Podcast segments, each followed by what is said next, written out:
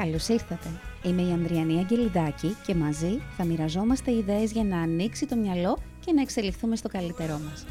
Εμείς ρωτάμε και οι ειδικοί μας απαντούν για μια ζωή συνειδητή, απελευθερωμένη και με ευχαρίστηση.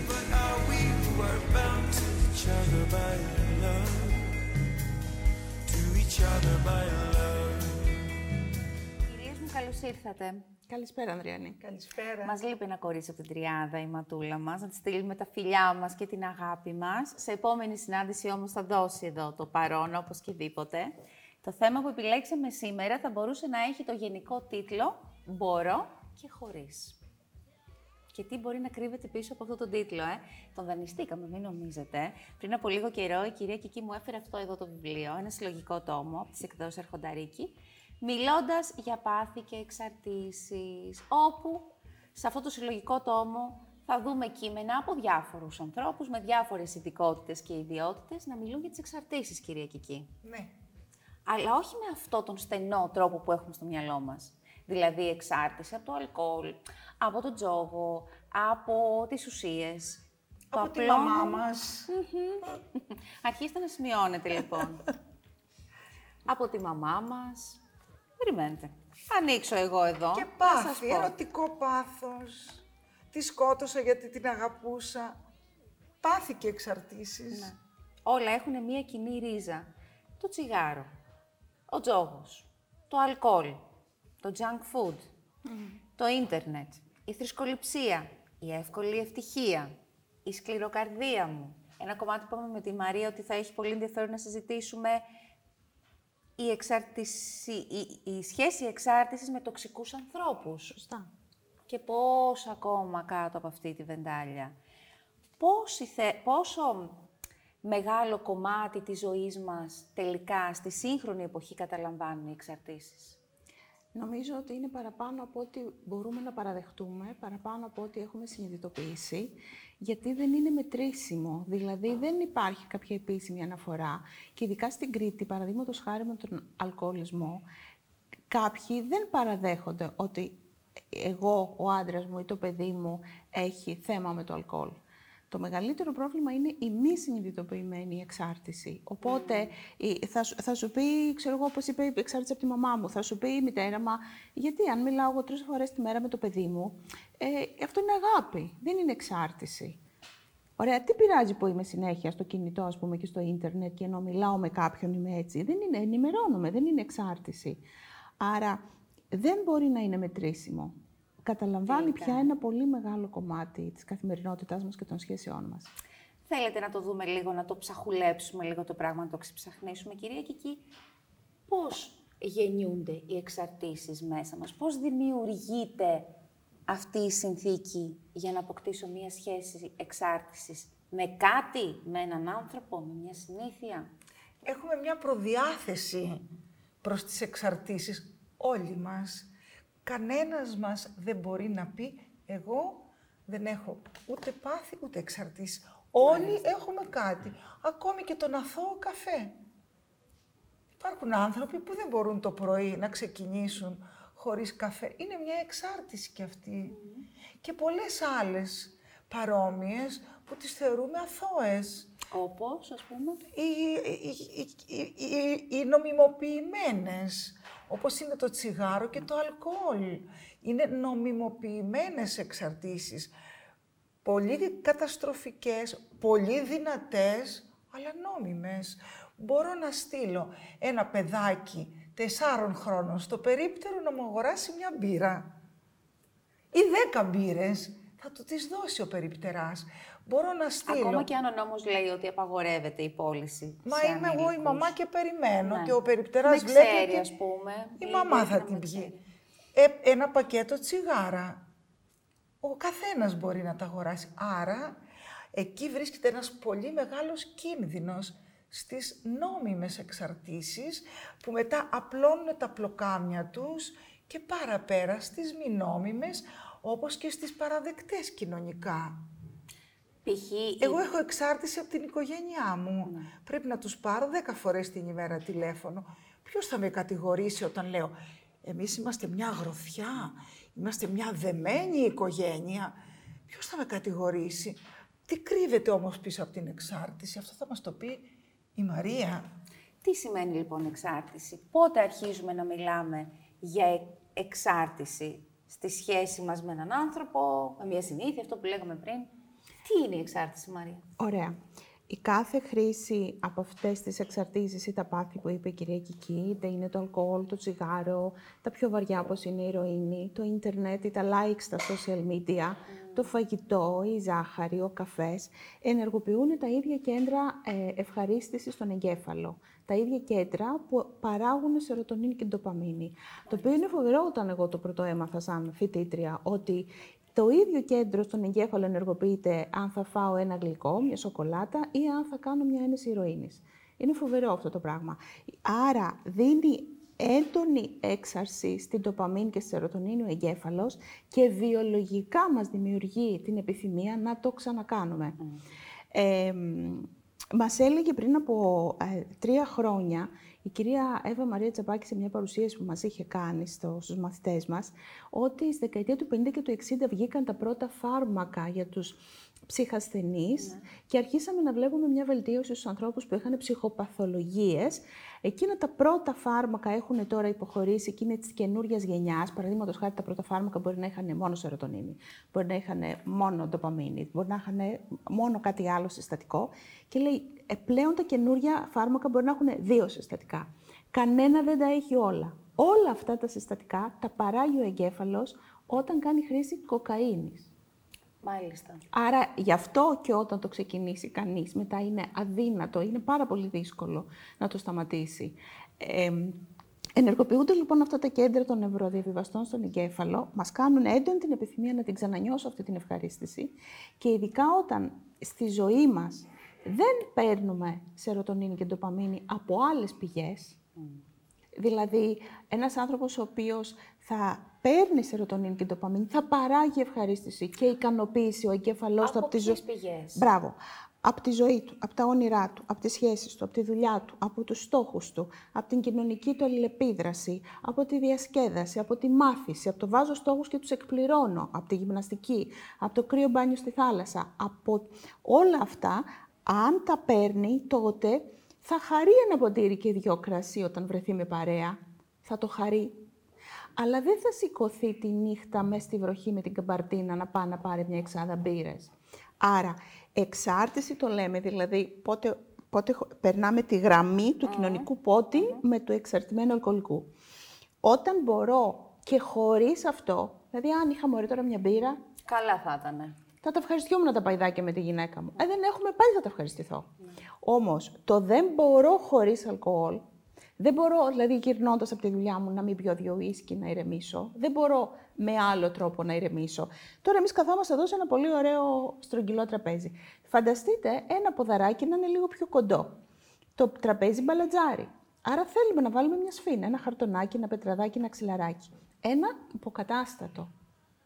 Αυτό λοιπόν, όταν ο άνθρωπος δεν ισορροπεί καλά στη ζωή του και μπορεί το τραπέζι να μην ισορροπεί είτε γιατί το ποδαράκι είναι πιο κοντό, είτε γιατί το πάτωμα γέρνει. Άρα, ο ίδιος μπορεί να μην ισορροπεί ή το σύστημα μέσα στο οποίο ανήκει να μην ισορροπεί. Ωραία. Άρα λοιπόν δεν είναι απλά δεν αντλώ ευχαρίστηση από τη ζωή μου ή υπάρχει κάτι που απλά μου δίνει ευχαρίστηση πολύ γρήγορα, γι' αυτό και θα ξαναγυρίσω σε αυτό. Όχι, είναι πολύ παραγωγικό. Υπάρχει το ένα τεράστιο πεδίο που πρέπει να κοιτάξουμε και να δούμε. Είναι πολύ παραγωγικό. Δηλαδή, εγώ θυμάμαι όταν έδινα πανελλήνιες, κάποιοι από τους συμμαθητές μου ξεκίνησαν τσιγάρο, όπως και πολλοί κόσμος ξεκίνησε. Στις πανελλήνιες, στο στρατό. Στις τρεσογόνες περιόδους, ας πούμε. Όλα τα παιδιά περνάνε άγχος στις Πανελλήνιες. Δεν ξεκινάνε τσιγάρο όλα. Κυρία Κική, γιατί κάποιοι άνθρωποι είναι πολύ πιο εύκολο να αποκτήσουν εξαρτήσεις; Εκεί πρέπει να λάβουμε υπόψη μας την κληρονομικότητα του κάθε ανθρώπου. Κουβαλάμε όλοι στοιχεία, δυνατά ή αδύναμα. Ο δυνατός στις Πανελλήνιες δεν θα ξεκινήσει ούτε τσιγάρο ούτε μπύρες. Ο αδύναμος θέλει υποστηρίγματα αν δεν τα βρει από το στενό του περιβάλλον, θα τα ψάξει αλλού, σαν να είναι φάρμακα. Δηλαδή, όλοι αγωνιζόμαστε να είμαστε καλά. Ναι. Το πρώτο που θα πρέπει να φροντίζει αυτό το καλά είναι το οικογενειακό περιβάλλον. το νιάξιμο, η ζεστασιά, η φωλιά.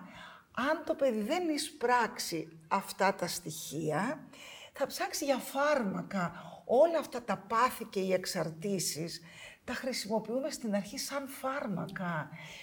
Τον άφησε το νεαρό η κοπέλα του και έχει ερωτική απογοήτευση. Πώς θα παρηγορηθεί, τι θα κάνει; Αν δεν έχει ένα φίλο, αν δεν μπορεί να μιλήσει στους γονείς, αν δεν μπορεί να μιλήσει στα αδέρφια, τι θα κάνει; Θα αναζητήσει παρηγοριά σε ένα φάρμακο. Ποιο θα είναι αυτό, εξαρτάται πάλι από πολλούς παράγοντες. Πώς επιλέγουμε και αν τελικά επιλέγουμε με τι, ποιον, κάτι είναι αυτό με το οποίο, από το οποίο θα εξαρτηθούμε. Γιατί κάποιοι, ας πούμε, επιλέγουν το ποτό, γιατί άλλοι τα ναρκωτικά, γιατί άλλοι το τζόγο, γιατί άλλοι το τσιγάρο, γιατί άλλοι τους τοξικούς ανθρώπους και πάει λέγοντας. Είναι τυχαίο ότι θα σου φέρει η ζωή πιο εύκολο εκείνη την ώρα μπροστά σου ή λειτουργεί κάτι άλλο Ε, μέσα Είναι μας. τι θα λειτουργήσει σαν τρενάκι, σαν πρεσβευτής και να μας το φέρει. Δηλαδή, είχα παρακολουθήσει πριν από δύο χρόνια τη συνέντευξη του Θοδωρή Αθερίδη στην τηλεόραση που εξηγούσε την ιστορία του πο- για τον αλκοολισμό. Και το λέω γιατί ήταν στην τηλεόραση, ήταν δημόσια. Ωραία. Και λέει, ήταν 15-16 χρονών στην εφηβεία, που ξεκίνησε να έχει κρίσεις πανικού την δεύτερη φορά που, την πρώτη φορά που έπαθε κρίση πανικού ήταν στο σπίτι με, την, με τους γονείς του. Τη δεύτερη φορά ήταν μόνος του. Και ήξερε ότι στη γωνία ήταν στο καφενείο ο μπαμπάς του. Και σηκώνεται και πάει, τον βλέπει ο μπαμπάς του μέσα στην ταραχή, μέσα στην ταχυπαλμία και του λέει πάλι το έπαθες, ε; Λέει ναι, λέει έλα να κάτσεις. Και καθόταν στο τραπέζι ο μπαμπάς με τους φίλους του και λέει στον καφετζή, φέρει στο παιδί μια μπύρα. Και το παιδί ήπια... Πόσο αθώο εκείνη ναι, ναι, ναι. τη στιγμή. 16 χρονών. Εκεί, το παιδί λοιπόν ένιωσε και την ειδονή από το αλκοόλ, ηρέμησε, αλλά όλοι οι φίλοι του πατέρα το σχολιότανε μαζί του, το συζητούσαν. Ο πατέρας του κάτσε εδώ μαζί μου.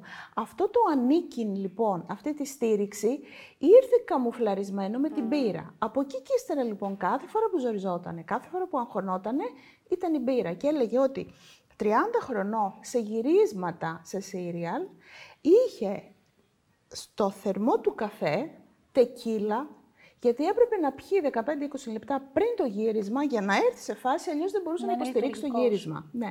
Εάν έχω την εικόνα των γονιών μου, π.χ. να καπνίζουν ή να πίνουν ή να έχουν τις δικές τους συνήθειες, μου είναι πολύ εύκολο να το αντιγράψω αυτό στη δύσκολη στιγμή, κυρία Κική. Έχω δύο επιλογές. Η πιο εύκολη είναι να το αντιγράψω και έχω και την άλλη επιλογή να το απορρίψω και να μην καπνίσω ποτέ και να μην πιω ποτέ μου αλκοόλ. Δηλαδή αυτό το παράδειγμα το γονεϊκό δρά με δύο τρόπους και δεν ξέρουμε ποιον θα επιλέξω. Γιατί εξαρτάται ε, στη ζωή μου τι φάσεις περνάω. Ξέρουμε και τη μια περίπτωση και την άλλη. Θα δούμε ανθρώπους σε μεγάλη ηλικία να αναπτύσσουν εξαρτήσεις; Θα δούμε ανθρώπους σε μεγάλη ηλικία και θα δούμε ανθρώπους να αναπτύσσουν εξαρτήσεις. Εδώ θα ήθελα να εντάξω στις εξαρτήσεις και τις διατροφικές διαταραχές, δηλαδή η βουλημία, η ανορεξία, ε, η φοβερή υπερφαγία, νοσήρη παχυσαρκία είναι μια από τις εξαρτήσεις και θα το δούμε όλα αυτά να συμβαίνουν και να προκύπτουν σε κομβικά σημεία στη ζωή ενός ανθρώπου. Μπορεί να είναι σε ένα διαζύγιο. Το διαζύγιο μπορεί να είναι 40, 45, 50. Μπορεί να είναι σε μια ασθένεια. Μπορεί να είναι σε μια μετακόμιση σε καινούριο περιβάλλον, σε καινούργια πόλη. Μπορεί να είναι απόλυση, μπορεί να είναι συνταξιοδότηση. Να φύγει τέλος πάντων όταν φεύγει κάτω από το τραπεζάκι Και, μας δη- το... μπράβο, μπράβο. και δημιουργείται αστάθεια πηχάκι. και δημιουργείται ότι σε αυτό το καινούριο αναπτυξιακό μου στάδιο νιώθω ότι δεν ξέρω τίποτα. Νιώθω ότι έχασα τη γη κάτω από τα πόδια μου και πρέπει να ξαναβρω ξανά τα πατήματά μου, να ξαναβρω πάλι τα σταθερά μου. Ε, και όπως είπε η κυρία Κική, αν εκεί το υποστηρικτικό πλαίσιο δεν είναι ισχυρό ή δεν ξέρω να δημιουργήσω ή να αναζητήσω ένα υποστηρικτικό πλαίσιο, τότε αυτός ναι, γιατί δεν, δεν μπορεί πάντα να μας δίνεται. Αν είμαι 50 χρονών και έχουν πεθάνει οι γονείς μου, δεν μπορώ να είμαι καταδικασμένη, αλλά μπορώ να α, αναζητήσω ένα υποστηρικτικό πλαίσιο. Από φίλους, από κουμπάρους, από, ε, κάποιον από ειδικό. γνωστούς, από ένα ειδικό. Ωραία. Να, το, να, να πω ότι εγώ σε αυτή τη φάση χρειάζομαι βοήθεια. Χρειάζομαι πηγές. Χρειάζομαι ένα δάνειο. Κάποιος να έρθει να μου δώσει κάτι, Ναι, ναι, τη ναι, γνώση ναι. του, την εμπειρία του, την πληροφορία του. Μα, θα ξαναπάω στο αρχικό που έλεγε η Μαρία. Εγώ νιώθω πολύ καλά όταν καπνίζω το τσιγαράκι μου. Νιώθω όμορφα. Χαλαρώνω όταν πίνω το ποτό μου. Εμένα με χαλαρώνει να είμαι στο κινητό 10 ώρες την ημέρα και να σκρολάρω, να βλέπω πόσα like μου κάνανε. αναζωογονούμε όταν παίζω, ξέρω εγώ, διαδικτυακά τζόγο, γιατί νιώθω αυτό το, το, το στοιχείο, αυτό το... Την αδρεναλίνη που ανεβαίνει, ναι. Εγώ περνάω καλά. Γιατί θα πρέπει όλο αυτό να το βάλω σαν εξάρτηση και με αρνητική χρειά στη ζωή μου; Πρέπει να δούμε πόσο βόλεμο μου προσφέρουν αυτά τα πάθη και οι εξαρτήσεις. Το βόλεμα είναι μια μεγάλη παγίδα. Εσύ βολεύεσαι με το να παίζεις τα κυκλάκια το παιχνίδι 10 ώρες στο κινητό. Οι γύρω σου βολεύονται, η οικογένειά σου βολεύεται, γιατί αν ζεις στην κορυφή του ψιλορίτη, με γεια σου με χαρά σου. Πίνε, κάπνισε, κάνε ό,τι θέλεις. Αλλά ζούμε σε οικογένειες, ζούμε σε οργανωμένα περιβάλλοντα. Άρα, οι άλλοι πώς αντιμετωπίζουν τη δική μου εξάρτηση, το δικό μου πάθος, τη δική μου αιμονή; Τις συνέπειες δηλαδή. Τις συνέπειες και την, την καθημερινότητα, γιατί έχουμε μια καθημερινότητα. Εάν εσύ γυρίζεις στο σπίτι σου και παίζεις ένα παιχνίδι στο διαδίκτυο και μόλις μπεις στο σπίτι δεν νοιάζεσαι αν τα παιδιά έχουν φαΐ, αν ο σύζυγος είναι εκεί και τα έχει φροντίσει. Αλλά τρέχεις αμέσως να ανοίξεις τον υπολογιστή γιατί σε περιμένει η ομάδα να παίξει το παιχνίδι, εκεί πρέπει να αναρωτηθείς τι κάνω; Άρα κοιτάζουμε και το κομμάτι του πόσο λειτουργικοί τέλος πάντων είμαστε σε σχέση με τις υποχρεώσεις μας. Όχι μόνο μόνο λειτουργική, εδώ θα ήθελα να εισαγάγω μια έννοια που την έχουμε στον ευρωγλωσσικό προγραμματισμό που λέγεται οικολογία. Δηλαδή, η κάθε συμπεριφορά, ακόμη το να εκφράσω εγώ τα συναισθήματά μου, θα πρέπει να γίνεται με ένα τέτοιο τρόπο που εγώ να ανακοφιστώ, αλλά να φροντίσω και σένα που σου απευθύνομαι και να φροντίσω και τη σχέση. Άρα, κρίνουμε λοιπόν, και μάλιστα ξεκινάμε εμείς στα σεμινάρια και λέμε: Εδώ δεν λέμε πρέπει, δεν πρέπει, ηθικό, ανήθικο. Αυτά είναι για τους δικηγόρους και για τους παπάδες. Εμείς λέμε συμφέρει ή δεν συμφέρει. Τόσο απλά. Άρα, ναι, το τσιγάρο με χαλαρώνει. Πάρα πολύ ωραία. Εάν καπνίζω 30 χρόνια, η πιθανότητα να πάθω κάτι στην υγεία μου είναι 80%. Άρα συμφέρει. Ε, μ' αρέσει η πίτσα. Πάρα πολύ ωραία είναι η πίτσα και μετά να φάω και ένα παγωτό. Είναι απόλαυση, ρε παιδάκι μου, όλη μέρα δουλεύω. Ναι, ναι. Συμφέρει αν αύριο είμαι συν 1,5 κιλό. Ε, έχω εξάρτηση από το ίντερνετ. Μα συμφέρει αν αυτό μετά διατεράσει το, την οικογένειά μου ή το παράδειγμά μου ή εμένα, την πνευματική μου υγεία, γιατί ε, μου στερεί να κάνω άλλες δραστηριότητες. Ο τζόγος, τι πειράζει τώρα να παίξω λίγο κάτι τυχερό; Ναι, συμφέρει. Και γενικώς ε, έχω μια καλή φίλη, η οποία από φοιτήτρια δεν ήθελε να πίνει ούτε καφέ. Ε, εννοείται, δεν καπνίζει, θα πιει ελάχιστα το νερόνι, το κρασί. Και της λέω, γιατί έτσι; Λέει, νιώθω ότι αν, αν εγώ για να ξυπνήσω, όπως είπε η κυρία Κική, θέλω καφέ, εγώ πίνω τον καφέ μου το πρωί και το ναι. απολαμβάνω, η αλήθεια είναι. Μου έλεγε η φίλη μου η Αλική, λέει, νιώθω σαν να ε, κάποιος να μου βάζει ένα χαλκά στη μύτη και με κάνει ό,τι θέλει. Εγώ δεν θέλω να είμαι έτσι υποχείριο, με χαλκά από τον καφέ. Δεν ξέρω η Αλική από πίσω τι δουλειά έχει κάνει προφανώς. Έχει, είναι, ανήκει στην ομάδα των δυνατών ανθρώπων, ναι, κυρία όχι, Κική, αλλά... Όχι, των αδύναμων. Γιατί ε, μπαίνουμε σε πάθη και εξαρτήσεις νομίζοντας ότι θα απελευθερωθούμε. Τα νέα παιδιά καπνίζουν και το θεωρούν απελευθέρωση. Μπαίνουν όμως σε δεσμά, είναι έτσι δεμένα χεροπόδαρα, γιατί η εξάρτηση με τραβάει από τη μύτη. Η φίλη της είχε δίκιο. Σύμφωνοι. Οι, οι αδύναμοι λοιπόν προσπαθούν να σταθούν μακριά ναι. από τις εξαρτήσεις, γιατί ξέρουν ότι μετά θα τους τραβάει από τη μύτη ο καφές, το ίντερνετ, η κακή συμπεριφορά ναι. στο παιδί τους, σύμφωνοι, το ποτό, το φαΐ.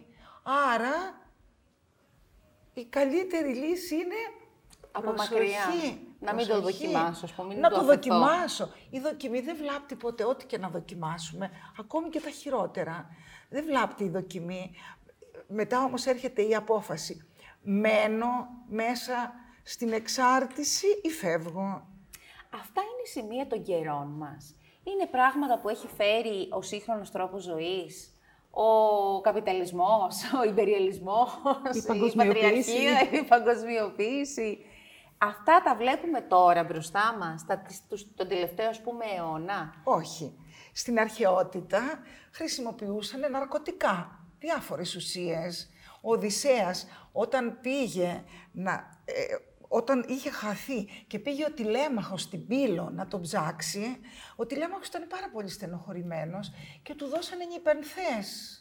Κάποιο, κάποιο φυτό, το οποίο τον χαλάρωσε και τον ηρέμησε. Τι κάνανε όμως, τα χρησιμοποιούσαν σε τελετουργίες. Δεν μπορούσες εσύ, η αρχαία Ελληνίδα, να πας να χρησιμοποιήσεις αυτές τις ουσίες. Ήταν ενταγμένες σε ορισμένα πλαίσια και σε τε, τελετουργίες, οπότε δεν κινδύνευε κανένας. Στα ελευσίνια μυστήρια ξεσαλώνανε. Τελειώνανε τα ελευσίνια μυστήρια, ο Κλείνει το καθένας κουτί. στη θέση του. Οπότε ξέραν να τα διαχειριστούν. Όπως παλιά στην Ελλάδα το αλκοόλ. Σε όλα τα σπίτια υπήρχε το μπουκάλι με το κρασι Και Πού τη ήταν ρακή. η αλκοολική; Στο χωριό υπήρχε ένας από τη ρακή αλκοολικός. Σήμερα πίνουμε κούπες. Ναι. Ξε... Χάσαμε δηλαδή αυτό το τελετουργικό το οποίο μας προστάτευε. Νομίζω ότι σήμερα ε, ζούμε μία ψευδή ελευθερία. Δηλαδή, έχουμε πρόσβαση σε όλα αυτά με απόλυτη ελευθερία, αλλά έχουμε χάσει εντελώς τον έλεγχο. Μάλλον έχουμε γίνει θύματα αυτής της ελευθερίας. Ε, έχουμε την ψευδέστηση ότι έχουμε ελευθερία. Ναι. Δεν έχουμε στην πραγματικότητα ελευθερία. Είμαστε δέσμοι ε, τ- της αυθονίας, της υπερκατανάλωσης και του καπιταλισμού. που Και μας αρέσει. Και εμένα μου αρέσει αυτό. Ε, γιατί φέρνουν κάποια πράγματα στη ζωή μας που την βελτιώνει σε μεγάλο βαθμό. Βεβαίως, βεβαίως. Αλλά μετά πάει το συ- η- συνειδητά που βρίσκομαι και που αρχίζει η δική μου ευθύνη και που εναποθέτω ευθύνη σε όλα αυτά. Και χάνουμε και το μέτρο, όπως είπε η κυρία Κική, το μπουκάλι το κρασί στο τραπέζι. Εγώ το θυμάμαι και ο παππούς μου πέθανε 88 χρονών. Έπινε ένα ποτηράκι κρασί με το φαγητό του, αλλά ήταν ένα. Ναι. Δεν, δεν τον είδα ποτέ μου μεθυσμένο. Και τώρα ε, θα ξεκινήσουν ας πούμε, να, πού- να πιούνε και αφού έχουν μεθύσει και έχουν κάνει κεφάλι, αρχίζουν τις κούπες, όπως λέμε εδώ στην Κρήτη. Εντάξει, θα πάω στο καφενείο, έχω ένα γνωστό και λέει, άμα πάω στο χωριό στο καφενείο, μπορεί να πιω και 30 ρακές. Μα 30 ρακές είναι 30 δόσεις αλκοόλ, δηλαδή το σηκώτη εκείνη τη στιγμή Δηλητηριάζει απλά τον ζορίζεται. οργανισμός. Ναι, ναι, δεν παλεύεται, δεν παλεύεται. Λοιπόν, έχουμε πάρα πολλά να πούμε και για να σας προειδεάσω λίγο, αυτό το βιβλίο έχει λίγο κάτι από εμάς και τι θέλω να πω. Ότι έχουν γράψει σε αυτό άνθρωποι που ξέρουμε, αγαπάμε, συναντάμε σε αυτήν εδώ την εκπομπή, όπως η κυρία Κική. Έχετε γράψει για το αλκοόλ στο συγκεκριμένο βιβλίο. Είναι ένα αγαπημένο μου θέμα, επειδή πάντα ε, καμαρώναμε τους Έλληνες για τη σωστή διαχείριση του αλκοόλ. Μέχρι που άρχισαν οι εισαγωγές ε, Των ξένων ποτών. ουίσκι, τζιν, βότκας των ξένων ποτών, οι Έλληνες ήταν θαυμάσιοι όλοι με το αλκοόλ. Πουθενά δεν υπήρχε παρεκτροπή. Σήμερα έχουμε πολλούς αλκοολικούς και νέα παιδιά. Δυστυχώς. Και έτσι αυτό το θέμα ε, ε, με ενδιαφέρει και το εμβαθύνω. Στο ίδιο βιβλίο έχει γράψει ένα, ένα πάρα πολύ ωραίο κείμενο, ο πατέρας Χαράλαμπος Παπαδόπουλος, ο πατέρας Λίβιος. Και ακούστε τίτλο «Δεν κάνεις τίποτα σωστά. Πώς οι γονείς καταστρέφουν την επιθυμία των παιδιών για ζωή». Και εδώ θα μπορούσαμε να πούμε εμείς, να βάλουμε ένα υπέρτιτλο «Μπορώ και χωρίς να κάνω παρατηρήσεις στα παιδιά μου, να παρεμβαίνω συνεχώς στη ζωή τους, να τους λέω τι πρέπει να κάνουν και πώς να το κάνουν». Θα πάμε σε ένα διαφημιστικό διάλειμμα, να πάρουμε μια ανανάσα και επιστρέφουμε να μιλήσουμε για πολύ συγκεκριμένες εξαρτήσεις. Έχουμε κάνει μια διαλογή οι τρεις μας. Τι θα μπορούσαμε από όλα αυτά να φέρουμε στο τραπέζι και θα φύγουμε από τα στενά πλαίσια αυτού που ξέρουμε, αλκοόλ, τζόγος ε, και πάει λέγοντας, να μιλήσουμε για αυτές τις σχέσεις εξάρτησης που έχουμε με ανθρώπους στη ζωή μας. Επιστρέφουμε σε λίγο. Μπορώ και χωρίς λοιπόν. Μπορώ και χωρίς ε, εξαρτήσεις στη ζωή μου και να δούμε αυτές τις εξαρτήσεις τις και καλυμμένες. Εξαρτήσεις που τελικά την καθορίζουν τη ζωή μας. Μπορώ και χωρίς τη μαμά μου. Κυρία Κική, τι γίνεται εδώ; Εκεί δυστυχώς το δρόμο τον άνοιξε η μαμά. Δεν τον άνοιξε το παιδί, το παιδί ακολούθησε.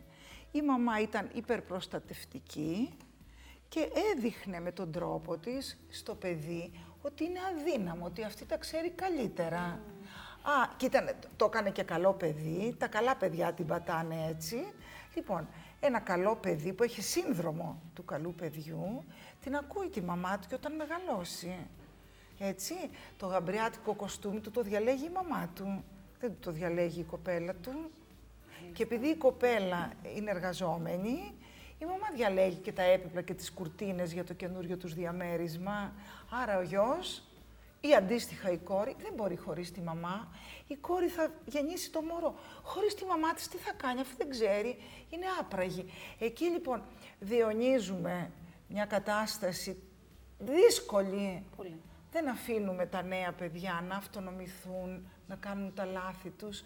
Στέκει από πάνω η μαμά με τα στοργικά της φτερά. Τι έχουμε από πίσω, ανώριμους ανθρώπους. Όταν λοιπόν ένας ανώριμος γονιός μεγαλώνει ένα παιδί, φτιάχνει ένα ανώριμο παιδί, διονύζεται αυτή η κατάσταση. Άρα και αυτό είναι εξάρτηση. Και αυτό το παιδί πώς θα καταλάβει ότι αυτή η συζήτηση που κάνουμε τον αφορά ή την αφορά; Και τι μπορεί να κάνει από εκεί και κάτω; Δύσκολα θα το καταλάβει, γιατί είναι στο πλαίσιο του, του, του, του νόμιμου, του, του ιδεατού. Δηλαδή, τι κακό κάνουμε; Θα το καταλάβει κάποιος τρίτος, π.χ. η νύφη ή ο γαμπρός. Ναι, και θα πούνε ότι Αμάν πια και εσύ και η μάνα σου, άμα δεν σου πει η μάνα σου, και δεν βράζεις ούτε φακές. Και τι θα πούνε, δεν θέλει τη μάνα Ναι, μου. δεν θέλει τη μάνα μου. Ναι, Δεν είναι κάτι υπερβολή. ναι. Τι σε πειράζει εσένα; Να, να πούμε λοιπόν παράδειγμα ότι εάν τρώω στη μητέρα μου ή αν παίρνω το περάκι από τη μητέρα μου σε καθημερινή βάση, όχι πήγα μια φορά την Κυριακή και έκανε γύψιστα που μου αρέσουν και μου έδωσε, αυτό μπορεί να πάμε και στη γειτόνισσα, σε μια ξαδέρφη και να γίνει. Ε, αν ο γονιός, ενώ είμαι παντρεμένη, έχει κλειδιά στο σπίτι μου, αυτό λίγο να μας ανησυχήσει.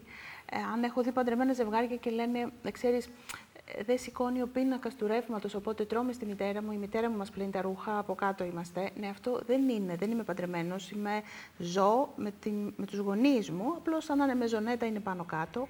Εάν ε, δεν αντέχω μια μέρα να μην πάρω τηλέφωνο, δηλαδή μπορεί μια μέρα να χρειάζεται να πάρω δύο φορές τηλέφωνο. Και μετά για μια εβδομάδα να μην πάρω. Όπως μπορεί να, να βγω Σάββατο και να πάω και Κυριακή σε γάμο και να πιω δύο μέρες τη σειρά αλκοόλ. Και μετά ένα μήνα να μην χρειαστεί. Να μην, να μην τύχει και να μην μου λείψει. Όταν λοιπόν κάτι μου λείπει ή από τη μία πλευρά ή από την άλλη, που είναι πάνω κάτω και παίρνουν στη δουλειά τηλέφωνο, ρεβίθια θα κάνω να σου, να, σου, να, να σου κάνω και λαχανοσαλάτα. το μεσημέρι έλα να φάμε και το απόγευμα να κατέβουμε να πάμε φάμε, να πιούμε μαζί καφέ στο μπαλκόνι. Και μετά το βράδυ θα βγεις με ποιον ήσουν, για πες. Ναι. Αυτό, ε, ναι, είναι εξάρτηση. Να μείνουμε στις μαμάδες. Να Βεβαίως. μείνουμε στους γονείς, αλλά έχω την εντύπωση, βρε παιδί μου, ότι οι μαμάδε. Ξέρεις, οι γονείς, ξέρεις από τι μπορούμε να πούμε εκεί ότι έχω εξάρτηση. Έχω εξάρτηση από τη δουλειά του μπαμπά. Δηλαδή, Τα χρήματα που μου δίνει ο μπαμπά. Ε, δουλεύω στην οικογενειακή επιχείρηση του μπαμπά. Οπότε εξαρτιέμαι επαγγελματικά από τον μπαμπά. Και αν είμαι, μπορεί να φτάσω, ξε- πήγα είτε σπούδασα είτε δεν σπούδασα και με το που γύρισα από τις σπουδές, η πρώτη μου και η μοναδική μου δουλειά είναι στην επιχείρηση του μπαμπά. Που μπορεί να είναι ένας αυτοδημιούργητος, ικανός άνθρωπος, Άρα, που σημαίνει όμως τι για το παιδί αυτό; ότι, δεν, είναι- ότι μπαίνει εκεί χωρίς ταυτότητα και δεν μπορεί να αυτονομηθεί. Θα είναι πάντα, μακάρι και να είναι 50 χρονών, ο μπαμπάς του είναι 70 και είναι ακόμη μέσα στη δουλειά, θα είναι υφιστάμενος, δεν θα μπορεί να πάρει πρωτοβουλία, άρα δεν θα μπορεί να ικανοποιηθεί. Άρα και δεν θα μπορεί να έχει δεξιότητες ντοπαμίνη. ενδεχομένως να- Α. Ναι, άρα θα το αναζητάει από αλλού. Μάλιστα. Οι μαμάδες ή και οι μπαμπάδες τέλος πάντων, μην λέμε μόνο για τις μαμάδες, που θέλουν, ε, θέλουν, επιβεβαιώνονται, ζουν, ευχαριστιούνται να κάνουν παρατηρήσεις στα παιδιά τους και να τα καθοδηγούν, γιατί πίσω από την παρατήρηση, μα δεν σου κάνω ωραία παρατηρήσεις. Μια συμβουλή σου δίνω. Εγώ για το καλό σου το λέω. Με αγάπη στο λέω. Αλλά είναι όλη την ώρα έτσι. Με το δάχτυλο προτεταμένο. από πίσω από αυτά τα φαινόμενα κρύβεται η αγάπη για την εξουσία, την οποία έχουμε όλοι. Οι μαμάδες ένα παραπάνω, γιατί το μικρό παιδί το εξουσιάζω ως μαμά.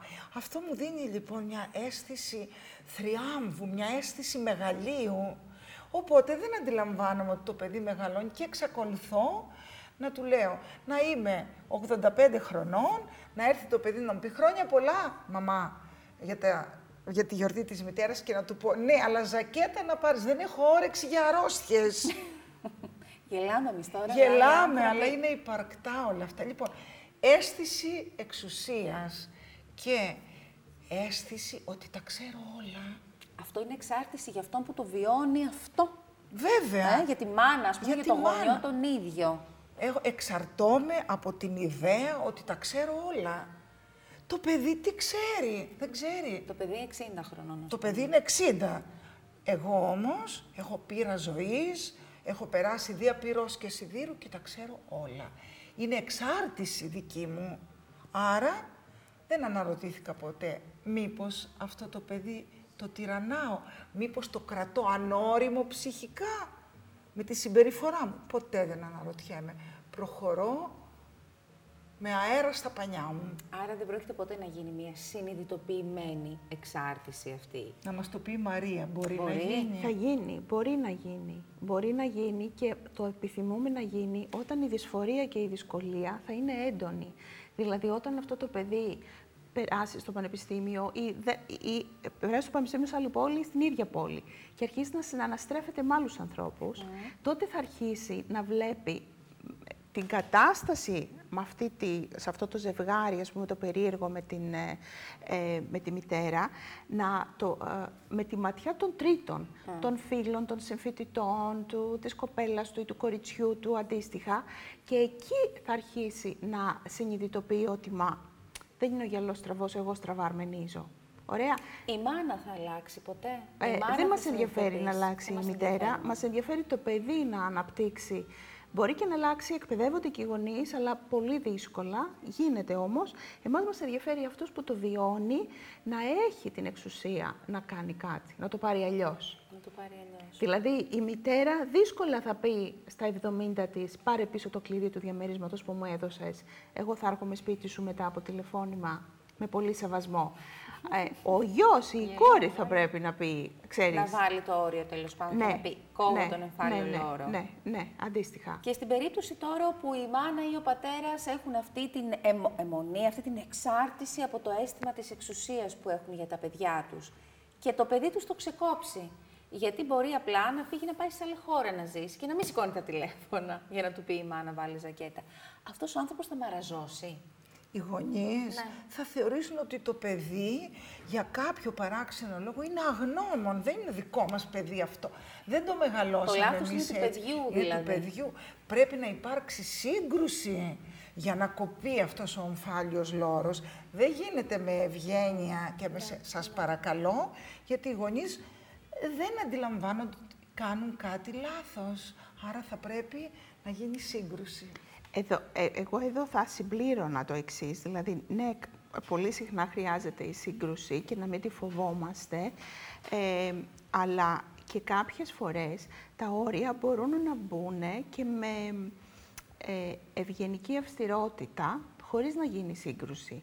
Δηλαδή, έχω δει ε, από θεραπευόμενες μου δύο περιπτώσεις παρόμοιας ηλικίας με πολύ έτσι, συμβιωτική σχέση η κόρη με τη μητέρα, που μετά από θεραπεία ή σεμινάριο άρχισε η αποστασιοποίηση. Η μία μητέρα είπε, από όταν πηγαίνεις εκεί και σου αλλάζουν τα μυαλά, εγώ χάνω το παιδί μου. Ωραία, έχεις αλλάξει προσωπικότητα. Και η Και άλλη δεν το μη- πούμε καθόλου καλή διάθεση, φαντάζομαι. ναι, ναι, ναι. Μαρία. Και η άλλη η μητέρα, η οποία ερχόταν από το χωριό δύο φορές τη βδομάδα για να πάρει τα ρούχα, να τα επιστρέψει σιδερωμένα, να πάρει τα άδεια τα περάκια, να φέρει πόσες μέρες θα λείπω, τρεις, τρεις, τρία τα περάκια σου δίνω. Οπότε ε, ε, είπαμε ότι δεν συμφέρει τα περάκια και μου λέει, μα δεν, έ-» και λέγει η κοπέλα 44 χρόνων, μα δεν έχω πλυντήριο. Τι μου λες, της λέω τώρα, δεν μπορείς να πάρεις ένα πλυντήριο. Και ε, όταν λοιπόν δημιουργήθηκε αυτό το κενό στη ζωή της 75χρονης μητέρας, έρχεται μετά από δύο μήνες η κοπέλα και μου λέει, ξέρετε κάτι, η μητέρα μου ξεκίνησε ψηφιδωτό. Ορίστε. Γιατί Βρήκε αυ- έναν ωραίο τρόπο να το γεμίσει. αυτό το κενό την ανησύχησε για δύο μήνες. Και σου λέει, εγώ αυτό πώς θα το γεμίσω τώρα; Άλλη μπορεί να το γεμίσει με το ψηφιδωτό, άλλη με φιλανθρωπία, άλλη με τον κήπο της, άλλη με το να πέσεις στα εγγόνια. Και ευελπιστούμε και κάποιοι να ασχοληθούν και με το σύζυγο. Και όχι να επιλέξουν π.χ. Ε, μια άλλη εξάρτηση. Ακριβώς, Ε; ακριβώς, ακριβώς. Γιατί μπορεί να έρθει εκεί να κουμπώσει. Α, βέβαια, να καλύψει πολύ το εύκολα. κενό από μία Ναι, εξάρτηση. πολύ εύκολα. Οτιδήποτε μπορεί να είναι αυτό. Και μπορεί μία 70χρονη να μην ξεκινήσει τα ναρκωτικά, για παράδειγμα, στα 70 της. Αλλά υπάρχουν άλλα πράγματα. Μπορεί να γίνει Μεταχειλίου. θρησκόληπτη, μπορεί να κάνει κάτι ε, αποδεκτό κοινωνικά. Πάλι με αιμονή όμως. Ναι, οτιδήποτε είναι με αιμονή, είτε είσαι χούλιγκαν στη θύρα 13, στη θύρα 13 είτε είσαι στο κατηχητικό, ανησυχητικό είναι. Αλλάζουν μορφή ε, οι εξαρτήσεις; Είναι σαν ένας έξυπνος ιός που μεταλλάσσεται; Βέβαια, φυσικά. Γιατί είμαστε όλοι έρμεο των εξαρτήσεων. Υπάρχουν πολλοί πειρασμοί στην καθημερινή ζωή και πολλές σιρήνες που μας καλούν. Έλα να σε σώσω. Από, σε ομάδες, ε, σε ε, αιρέσεις, υπάρχουν πάρα πολλές σιρήνες. Οπότε, εάν εγώ είμαι ευάλωτη, εάν κόπηκε αυτός ο ομφάλιος λόρος με το παιδί μου και αισθάνομαι στο κενό, πιθανόν να στραφώ σε, κάτι που επίσης θα με κάνει εξαρτητική. Το πιο κλασικό παράδειγμα που μου έρχεται στο μυαλό είναι κόβω το τσιγάρο, παίρνω κιλά.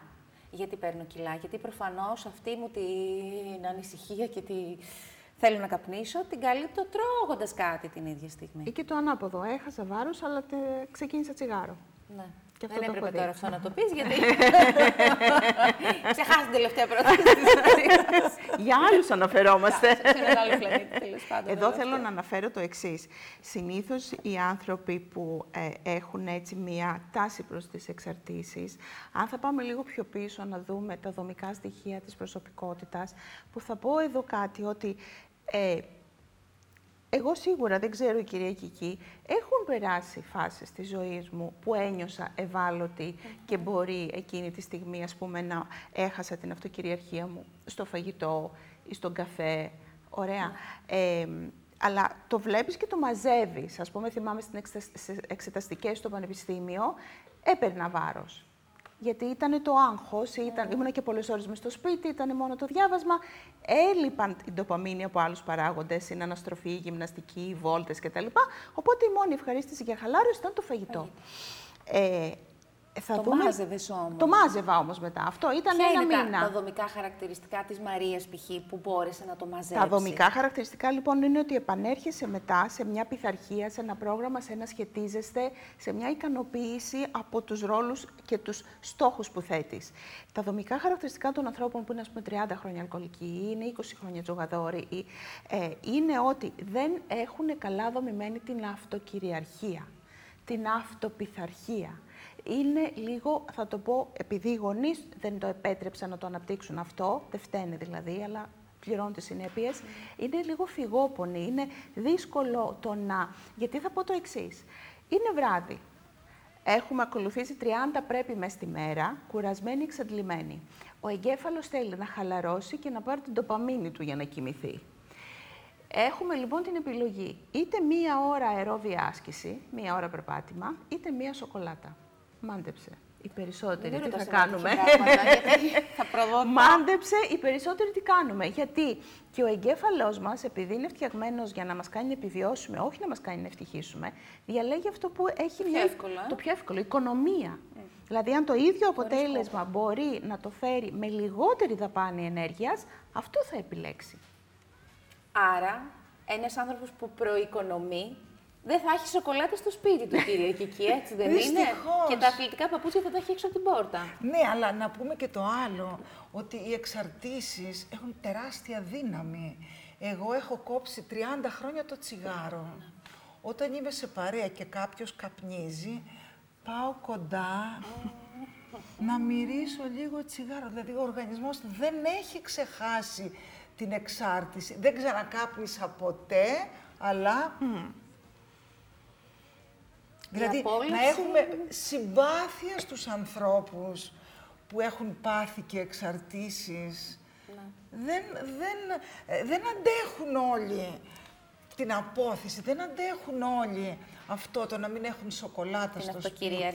Την αυτοκυριαρχία. Όλη την ώρα, όλη τη μέρα, για όλη τη διάρκεια Και έχουν και ένα ελαφρυντικό. Ποιο είναι Λένε στον εαυτό τους, άνθρωπος δεν είμαι κι εγώ. Εδώ σε αυτό που είπε η κυρία Κική, ότι έχει κόψει το τσιγάρο 30 χρόνια και ακόμα έτσι την τραβάει η μυρωδιά του καπνού, να πω αυτό που λέγαμε και στο διάλειμμα, ότι στους ανώνυμους αλκοολικούς, όταν συστήνονται, που συστήνονται σε κάθε συνεδρία, σε κάθε φορά, ε, «Γεια σας, με λένε Μαρία, είμαι αλκοολική και έχω 4 χρόνια να πιω». «Γεια σας, με λένε Ασπασία, είμαι αλκοολική και έχω 15 χρόνια να πιω». Πάντα. Ναι. ναι. Άρα σου λένε, είμαι αλκοολικός και πρέπει για πάντα να προσέχω και να έχω αυτοπιθαρχία και αυτοκυριαρχία. Δεν θα μπορέσω να είμαι ποτέ κοινωνικός πότης. Είναι ασθένεια αυτό. Το χάσα το μέτρο. Ωραία. Δεν με αφορά αυτό. Το χάσα το μέτρο και λέγαμε πριν ότι ένας γνωστός μου που είναι τέσσερα χρόνια έχει να πιει, λέ, ε, προσέχει και τα μελομακάρονα τη Χριστούγεννα να τα αγοράσει να μην έχουν κονιάκ. Γιατί θα μου πείτε σιγά τώρα, άρωμα κονιάκ είναι αυτό. Πάει και ενεργοποιεί εκείνους τους νευρώνες στον εγκέφαλο που παράγουν την τοπαμίνη, εκείνους τους νευρώνες που για χρόνια ενεργοποιούνταν με το αλκοόλ και δημιουργεί μια τέτοια έντονη επιθυμία που μετά μια νταμιτζάνα κρασί δεν τον φτάνει. Αρχίζει μετά το Luna Park. Το ανεξέλεγκτο μετά. Ακόμα όμως, να δούμε το νόμισμα από μία άλλη, από την άλλη του πλευρά. Και η, α- η, η απόλυτη αφοσίωσή μας στην αυτοκυριαρχία, και αυτό θα μπορούσε να είναι μία, Ακριβώς. μία μορφή εξάρτησης. Ε, φυσικά. Ακριβώς. Βεβαίως. Δηλαδή, ό,τι γίνεται αιμονικό, ό,τι γίνεται μονοκόμματο για μας, είναι μία μορφή εξάρτησης. Όπως ο σχολαστικός άνθρωπος, ο τελειομανής, που ο ίδιος καμαρώνει τον εαυτό του, το γραφείο του είναι άψογο, το σπίτι του είναι τέλειο. Εμείς όμως οι απ' έξω τι λέμε, Δεν πάει καλά. ο δεν πάει άνθρωπος. καλά, Δεν το λέμε εμείς. Είναι ο Το, κύριος Κουτάκια. Τα, τα, τα, τα, το, τα. το, λένε, το λένε οι ψυχίατροι. Δηλαδή, άλλο είναι να μ' αρέσει η τάξη και άλλο είναι δεν μπορώ να διαβάσω αν το ποτήρι δεν είναι εκεί και να είναι και με άζαξ καθαρισμένο το τραπέζι. Άλλο, Δυσλειτουργία. άλλο είναι να πλύνω τα πιάτα μου γιατί θα τα βρω αύριο το πρωί το νεροχύτη έτσι και άλλο είναι δεν μπορώ να κοιμηθώ αν, δεν, υπ- αν ε, είναι και το τελευταίο κουταλάκι πλημμένο γιατί δεν... Ωραία. Ε, από, από ένα σημείο δηλαδή μετά πάβει να είναι λειτουργικό και γίνεται νεύρωση. Και γίνεται νεύρωση. Εδώ θέλω να αναφέρω το εξής, Ανδριανή. Σε όλες τις εξαρτήσεις, επειδή είπαμε ότι είναι το στήριγμα στο μπαλατζάρισμα και στην ανισορροπία που όλοι μας ενδεχομένως έχουμε, θα αναφέρω το εξής. Εάν στην εφηβεία που είπαμε, που δίνουμε πανελλήνιες, ε, που αγχωνόμαστε, ε, δεν καπνίσω ή δεν πάρω και κάτι άλλο, καλούμε να αναζητήσω καινούργιες πηγές βοήθειας, είτε στον εαυτό μου, είτε απ' έξω, είτε στο σχετίζεστε, είτε στους δασκάλους. Αργότερα μέσα σε σχέση αντίστοιχα θα δοκιμαστώ, αργότερα σε μια δουλειά θα δοκιμαστώ, θα παρεξηγηθώ με κάποιον, θα τσακωθώ με κάποιον, θα ματαιωθώ σε μια δουλειά. Και όλα αυτά μου φέρνουν εσωτερικούς αναστοχασμούς και όπως λέει και το τραγούδι, πονάει η ψυχή όταν ψηλώνει. Μάλιστα. Ακαλούμε να ψηλώσει η ψυχή μου για να ανταπεξέλθω σε αυτή την πρόκληση που έχω μπροστά μου. Εάν αντί να ψηλώσει η ψυχή μου και να δω και την κατάσταση αλλιώς, εγώ επιλέγω μια εξάρτηση, είτε το φαγητό, είτε το ποτό, είτε το χασίς, άρα είναι ένα παυσίπονο, παγουριάζει το συνέστημα, είναι ρυθμιστή συναισθήματος εκείνη την ώρα η εξάρτηση, δεν κάνω αυτό τον εσωτερικό αναστοχασμό, δεν ψηλώνει η ψυχή μου. Άρα θα φτάσω να είμαι 50 χρονών και 30 χρόνια αλκοολικός και έχω τη συναισθηματική οριμότητα του όταν ξεκίνησα. Δηλαδή θα δούμε ότι μετά, ε, α, γιατί το ιατρείο α, στο παγνί μπορεί να βοηθήσει κάποιον βιολογικά και ορμονικά και χημικά να απεξαρτηθεί από το αλκοόλ σε 15 μέρες. Αυτός ο άνθρωπος όμως, μόλις βγει στην παλέστρα της ζωής, χωρίς προπόνηση, θα αγχωθεί γιατί είναι λογιστής και τελειώνει φορολογικές δηλώσεις. Θα θα αγχωθεί το γιατί είναι διαχειριστεί; γιατρός και έχει εφημερία. Πώς θα το διαχειριστεί; Και θα ξαναζητήσει της σφήνα, το, το, χαρ- το καρτολάκι για να σταθεροποιήσει την ασταθειά του. Ε, χρειάζεται λοιπόν μετά εκεί ψυχοεκπαίδευση. Στα 50 μου να περάσω τη συναισθηματική οριμότητα που δεν πέρασα Αυτό στα φαντάζομαι 18, λειτουργεί στα 28. Σαν θεραπεία σε όλες τις περιπτώσεις των εξαρτήσεων. Σωστά, Βάλει μια ανατολή, σωστά. γιατί αυτό θέλω να είναι το φινάλε μας. Σωστά, να οκ, μιλήσουμε γι' αυτό οκ. ολοκληρώνοντας την κουβέντα μας, για να μείνει και αυτό Ωραία, στο- ωραία. στον κόσμο ακούγοντάς το. Και ακούγοντάς να μιλάς για αυτή την ε, επαναφορά στην πραγματικότητα, σκέφτομαι μοτίβα συμπεριφοράς ανθρώπων που δεν μπορούν Κυριακική χωρίς να μην μπορούν. Δεν ξέρω αν έγινε κατανοητό αυτό που θέλω να πω. Ότι δεν μπορώ να διανοηθώ ότι εγώ δεν μπορώ να κάνω κάτι. Πρέπει όλα να τα κάνω και να τα κάνω και, Και- σωστά και τέλεια και, και τα καταπληκτικά. υπόσχομαι όλα. Βέβαια. Και λέω Θα και έρθεις σε να όλα, με ναι. βοηθήσεις στη Βέβαια, μετακόμιση, ναι. ναι. Θα ε, έρθεις εκεί. Έχουμε την Κυριακή μια εθελοντική ομάδα. Ναι, ναι, δηλαδή δεν μπορώ να μην μπορώ. Εκεί ο άνθρωπος γίνεται υπερήρωας του εαυτού του. Υπερβάλλει εαυτόν. Όλοι τον θαυμάζουν. Δεν είναι όμως έτσι στην οικογένειά του. Δηλαδή; Στην οικογένειά του έχει ελλείμματα. Του λέει η γυναίκα του, εκείνη η λάμπα είναι καμένη δύο μήνες. Ναι, καλά θα τη φτιάξω. Δεν τη φτιάχνει, αλλά πάει να βοηθήσει το γείτονα στη μετακόμιση. Δηλαδή, αυτοί που δεν μπορούν να μην μπορούν, έχουν ένα έλλειμμα ε, του φαίνεσθε. Μάλιστα. Πώς κρύβονται πάντα άλλα πράγματα Και έχουμε από πίσω. πάντα δικαιολογίες για τα πάθη και τις εξαρτήσεις. Πάντα δικαιολογούμαστε. Σηκώνομαι τη νύχτα να πιω. Μα είχα υπνία. Τι να κάνω, πώς να κοιμηθώ από το πρωί Σκέφτηκα έχω κάτι και δουλειά; στρεσαρίστηκα, ας Ο πούμε. άλλος, ο γείτονας, έχει ανάγκη να μην πάω να τον βοηθήσω. Ο ξάδερφος οργώνει το χωράφι. Να μην πάω. Πάντα έχουμε δικαιολογίες. Και αν αυτοί οι άνθρωποι τους οποίους εμείς τρέχουμε να βοηθήσουμε, πάμε τώρα σε μια άλλη μορφή εξάρτησης, έχω την αίσθηση και παίρνω την πληροφορία μέσα από το βιβλίο. Δεν είναι απλά άνθρωποι που πολύ φυσιολογικά μας είπαν «Μωρέ, θα κάνουμε τα ακόμη σαρτής», αλλά είναι άνθρωποι που, που μας απομυζούν την ενέργεια και την ψυχή μας κάθε μέρα, οι λεγόμενοι τοξικοί άνθρωποι της ζωής μας, που ξέρουμε ότι εμείς πάμε εκεί και κάνουμε κατάθεση όλης μας της ψυχής και της ενέργειας κάθε μέρα και φεύγουμε νεκροί. Αλλά πηγαίνουμε κάθε μέρα. Τι γίνεται εκεί; Πάλι και εκεί θα πρέπει να μπορούμε να ξέρουμε το αίσθημα της οικολογίας. Αν με συμφέρει. Αν με συμφέρει αυτό το πράγμα. Σήμερα είχα μια συνεδρία με μια κυρία η οποία έκλαιγε και έλεγε «Θέλω να μην με επηρεάζει ο πρώην άνδρας μου». Έμεινε σε μια τέτοια τοξική σχέση 25 χρόνια. Τώρα αφυπνίστηκε γιατί τα παιδιά της πια έχουν συμπτώματα. Μάλιστα. Δηλαδή τα παιδιά της έπρεπε να κληθούν να διαχειριστούν αυτό το σχετίζεστε που ε, οι γονείς δεν μπόρεσαν στο μεταξύ τους. Οπότε τα παιδιά βάρεσαν καμπανάκι ότι κοιτάξτε εμείς τραβιόμαστε τώρα πίσω και έτσι φάνηκε το κενό ότι μα εγώ δεν μπορώ μόνη μου. Ωραία. Αυτό λοιπόν πάλι εκεί ε, είναι το κομμάτι της οικολογίας. Με συμφέρει. Με συμφέρει εμένα να είμαι. Μου αξίζει. Δηλαδή, τώρα θα βάλω και λίγο μέσα στο αυτό το, ε, τη συζήτηση, την όμορφη που έχουμε, την υπαρξιακή ματιά που έχω μάθει από τον κύριο Καραγιάννη. Δηλαδή, αυτό το δώρο της ζωής, αξίζει κάποιος εγώ να το χαραμίσω; Πολύ μεγάλη κουβέντα. Δεν ξέρω την ερώτηση κρατήστε. Ακόμα τη και αν είναι ο γράψτε τη. πατέρας των παιδιών μου ή η, γυ- η μητέρα των παιδιών μου. Αυτό το δώρο, το πολύτιμο της ζωής που μου δόθηκε, αξίζει οποιοδήποτε να το χαραμίσω. Μια δουλειά, ε, μ, μια εταιρεία, Μια ε, σχέση, μια μια φιλία. σχέση, α- αξίζει. Ένα πολιτικό κόμμα, ένα, ένα, ένα διευθυντηλίκι, αξίζει. Όχι, δεν αξίζει. Άρα, Μαρία το είπες και πριν, δεν αρκεί να παρακολουθούμε μόνο συζητήσεις στην τηλεόραση, δεν αρκεί να βρούμε κάτι που για λίγο θα μας απομακρύνει από αυτό που αισθανόμαστε εμείς ότι είναι η εξάρτησή μας, που όντως είναι η εξάρτησή μας. Πρέπει να σκάψουμε βαθιά. Εγώ θα σου να πω αυτό που είπα εκπαιδευτούμε. σήμερα στην κοπέλα αυτή. Λέω, όταν το 10 και το 12 μου περιγράφετε αυτές τις πρώτες τραγικές καταστάσεις. Ζητήσατε βοήθεια, κάνατε κάτι. Λέει, «Μ, ε, όχι, αλλά ψαχνόμουν μόνη μου και έμπαινα και α- ακούγα διαλέξεις, ακούγα βίντεο στο YouTube. Λέω, τώρα ξέρετε τι μου λέτε. Ότι διαγνωστήκατε με καρκίνο και διαβάζατε άρθρο στο ίντερνετ για να θεραπεύσετε τον εαυτό σας. Εκεί δηλαδή η δύναμη, η αδυναμία τελειούται. Να αναγνωρίσω ότι έχω αδυναμία. Είναι δύναμη να αναγνωρίσω ότι είμαι αδύναμη να διαχειριστώ αυτό το πράγμα. Και το επόμενο βήμα, κυρία, και εκεί ποιο είναι; Συνειδητοποιώ ότι δεν λειτουργεί η συνθήκη στη ζωή μου. Ότι αυτή η συζήτηση που ακούω στην τηλεόραση με αφορά. Τι κάνουμε; αλλάζω στη ζωή μας, μόνο ο θάνατος δεν αλλάζει.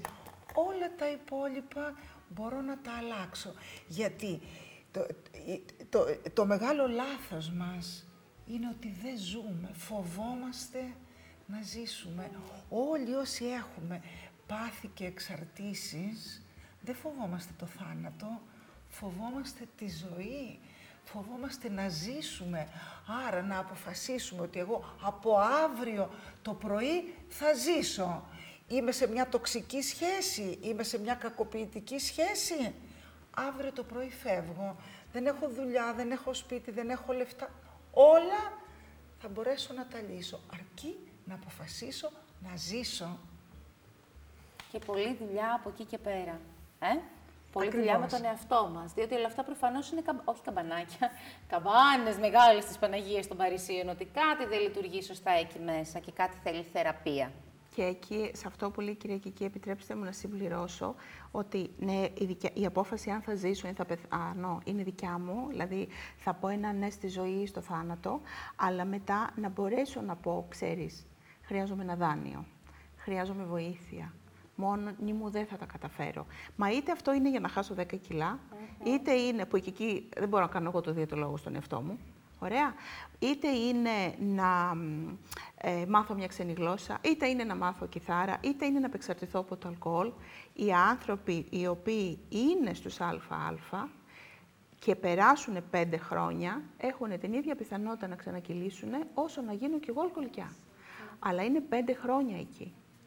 Και εκπαιδεύονται όλο αυτό το Ναι, διάστημα. ναι, ναι, ναι. Και η ζωή μας είναι μια συνεχής εκπαίδευση και μια μαθητεία και στον εαυτό μας και στις αδυναμίες του και στις δυνάμεις που μπορούμε να έχουμε. Σας ευχαριστώ πάρα πολύ. Και εμείς. Και εμείς Να είσαστε εσένα. καλά. Και εμείς εσένα. Και εσάς σας ευχαριστούμε που ήσασταν παρέα μας και σήμερα να περάσετε όμορφα το απόγευμά σας, το επόμενο Σάββατο ραντεβού. Whoever knew that we two could be free as we fancy? Fancy is free, but are we; Who are bound to other by love? To each other by love.